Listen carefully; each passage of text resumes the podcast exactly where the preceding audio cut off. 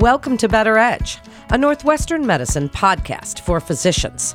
I'm Melanie Cole, and today we're talking about functional genomics for precision medicine in rheumatoid arthritis and scleroderma. Joining me is Dr. Debbie Winter. She's an assistant professor of medicine and principal investigator of the Winter Lab of Functional Genomics in the Division of Rheumatology at Northwestern Medicine. Dr. Winter, it's a pleasure to have you with us, and I'd like to start before we get into your studies and research, which is fascinating, by the way. Can you tell us a little bit about yourself and how you got interested in this particular topic? Yeah, actually, I came here somewhat circuitously. I started off being trained in computational biology and bioinformatics, where I got a general training on different quantitative approaches, statistical, and ways of handling big data to understand biological questions. I did my PhD at Duke University in computational biology, looking at basic gene regulation and focusing mostly actually on human cell lines. But then I was more interested in understanding how the ways genes are regulated actually contributes to biological function.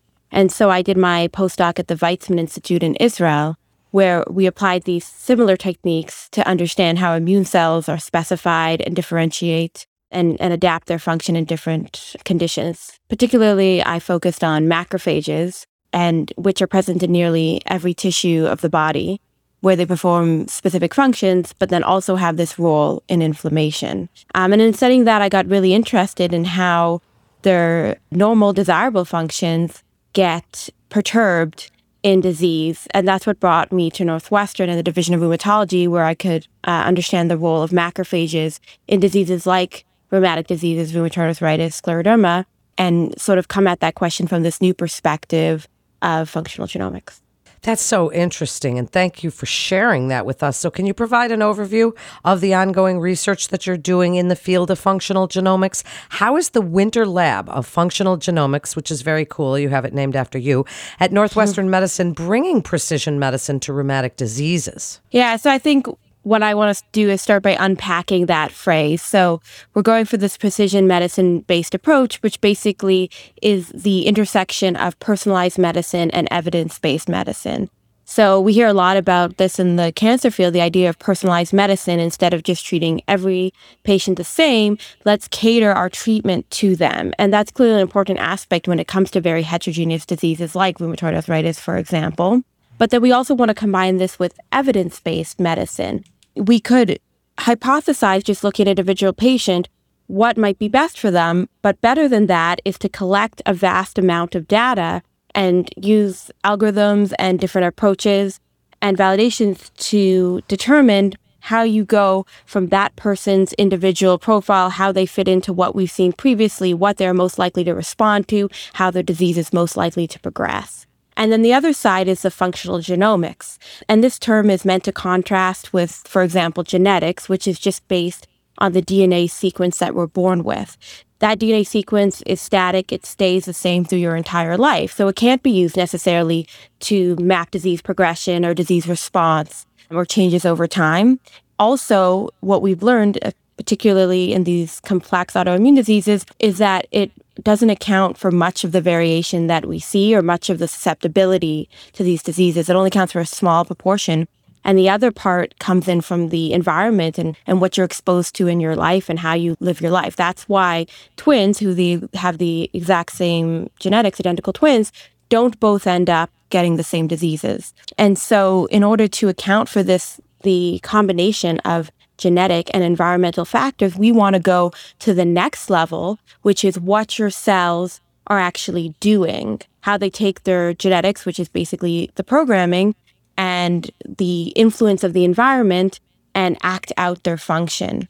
And the important thing when we do this is we can't take a whole tissue. We can't take all blood or an entire piece of a lung or something like that and get a sense of what is actually happening. We need to focus in on a specific population or several specific populations and understand how, compared to their normal function, they are now functioning in a different way. And we do this by looking at how the genes are regulated differently or how the epigenomic programming is changed.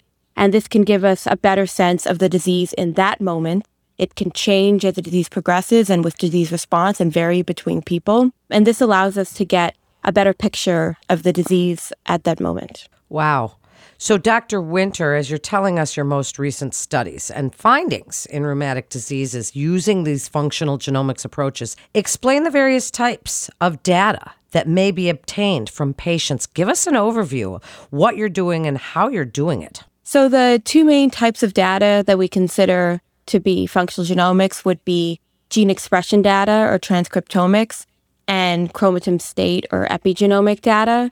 And these data types can come either as what we call bulk data, so based on many cells that fit a category like macrophages, so RNA-seq would be an example of gene expression of macrophages, or it can come in a single cell type of data where we have information on the individual cells that make up a population. And both data have advantages and disadvantages related to their cost and the types of questions that you might want to address.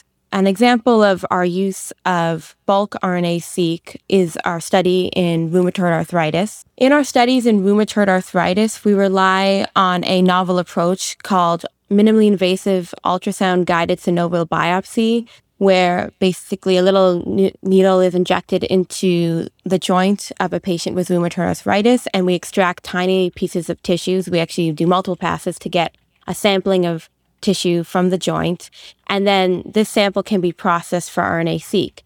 And in a study that we published a few years ago, we showed that you could use whole tissue, which would be all the different cell types that are found in the joint, versus just subsetting out the macrophages in that tissue. And we found that there was a lot of information that would be missed when using whole tissue versus individual macrophages for the reasons that I described earlier.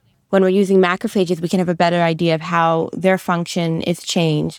Whereas when we have a mix of multiple cells, it becomes a lot harder to understand what's gone different. We might be able to list descriptively what genes are changed, but to understand which cells have changed their expression or how that has changed their function is a lot harder. So in this study where we ended up focusing on macrophages, we showed that by doing gene expression profiling of the macrophages in different patients, we were able to identify modules of co-regulated genes and then basically classify each patient by their expression of these modules.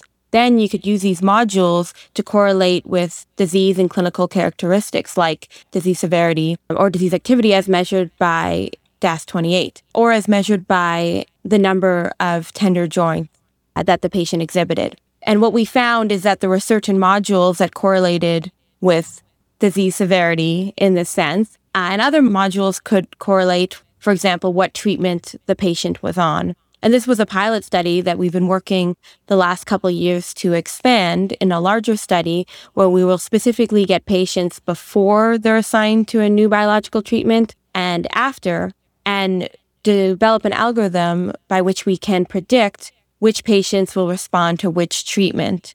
And we're going to build this algorithm piecemeal from people on different treatments, but the final goal is that a patient could come in, we would run this algorithm on them, and it would tell us which treatment they're most likely to respond to. Another example of a study we're doing in scleroderma or systemic sclerosis is exciting because we're actually using cells that can be extracted from the blood of patients. So instead of undergoing any complicated procedure, we can just look at their blood. This is particularly important in scleroderma because so many tissues can be affected in this disease, the lung, the kidneys, the skin. It's hard to get one answer about the status of a patient or their disease heterogeneity. So in this study, we've collected from patients and controls, and these patients have early scleroderma, and we've isolated particularly from their blood the circulating monocytes, which play a role in inflammation and fibrosis. And what we found is we can actually use these profiles to create disease subtypes or transcriptional subtypes of these patients. And these subtypes will exhibit sort of different disease characteristics.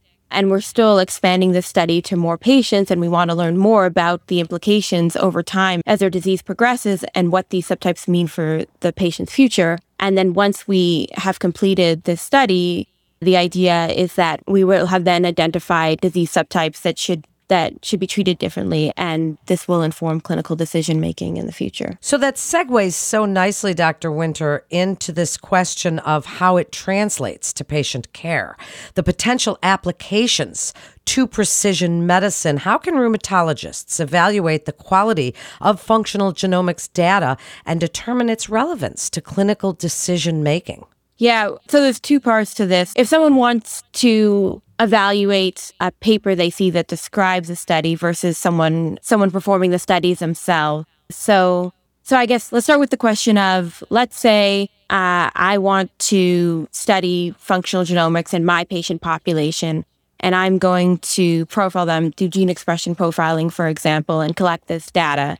How do I know that I have good data? And it's actually a very complicated question. And we spend an inordinate amount of time assessing the quality of the data we get to make sure that it's going to be suitable for the type of studies that we do. We assess many parameters, from the quality of the cells that are obtained to the quality of the DNA that comes out, to the quality of the sequencing, to the quality of the data itself, and whether we believe that each sample represents a true reflection of the gene expression. And so it's a multi-stage process, and it's a big concern, both for generating the algorithms and testing the algorithms, because dips in quality can lead to technical variability, and we don't want our algorithms driven by technical variability. We don't want to think that a certain gene is expressed lower in someone when actually it just wasn't picked up properly by the technology. So a lot of time is spent on assessing these. And so if you're on the other side of things, if you're presented with a study claiming that they have developed an algorithm that can be used in practice in a real life situation, you want to first understand the quality of the data that was being used to generate the algorithm. The next question is the algorithm itself. Has it been properly trained and validated? And the golden standard for these kinds of algorithms or other machine learning type applications is, has it been trained on a vast representative data set that reflects the type of examples that we're going to see, and optimized appropriately and assessed for how well it works? And then has it then been tested on a completely independent data set and shown to be performed well in terms of both specificity and sensitivity? So sensitivity is its ability to pick up the positive cases, and specificity is the ability for it not to pick up the negative cases for whatever your question is. So there are multiple levels of quality control that go into both developing such algorithms and such frameworks, as well as for assessing the use in your application. You want to make sure that the situation in which you're applying such an algorithm matches the situation in which it was tested for. Wow, as we wrap up, Dr. Winter, what's next when it comes to this area of study? Tell us about any studies or clinical trials that you're involved with at Northwestern Medicine, and what you want the main takeaway from this fascinating episode today for other providers.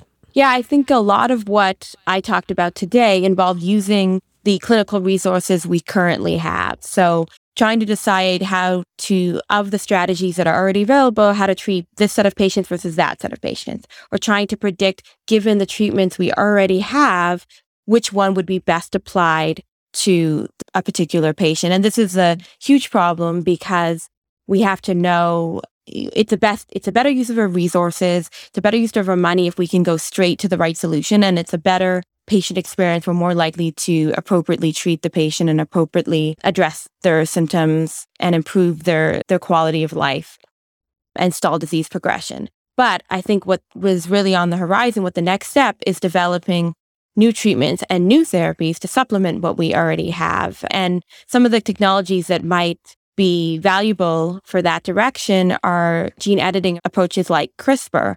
And really, I should be saying genome editing, because rather than necessarily knocking on or turning off an individual gene, using the same functional data we're already generating, the goal would be to edit the way that genes are regulated and the way they're programming so that we can really fine-tune our treatment. So instead of saying a certain gene, say TNF, is a problem, let's turn down TNF, which will turn down inflammation, but will also compromise the ability of the patient to respond to challenges like infection. What we can do is say, well, we actually really only need to turn TNF or downstream factors in the TNF pathway. We really just need to address the downstream factors.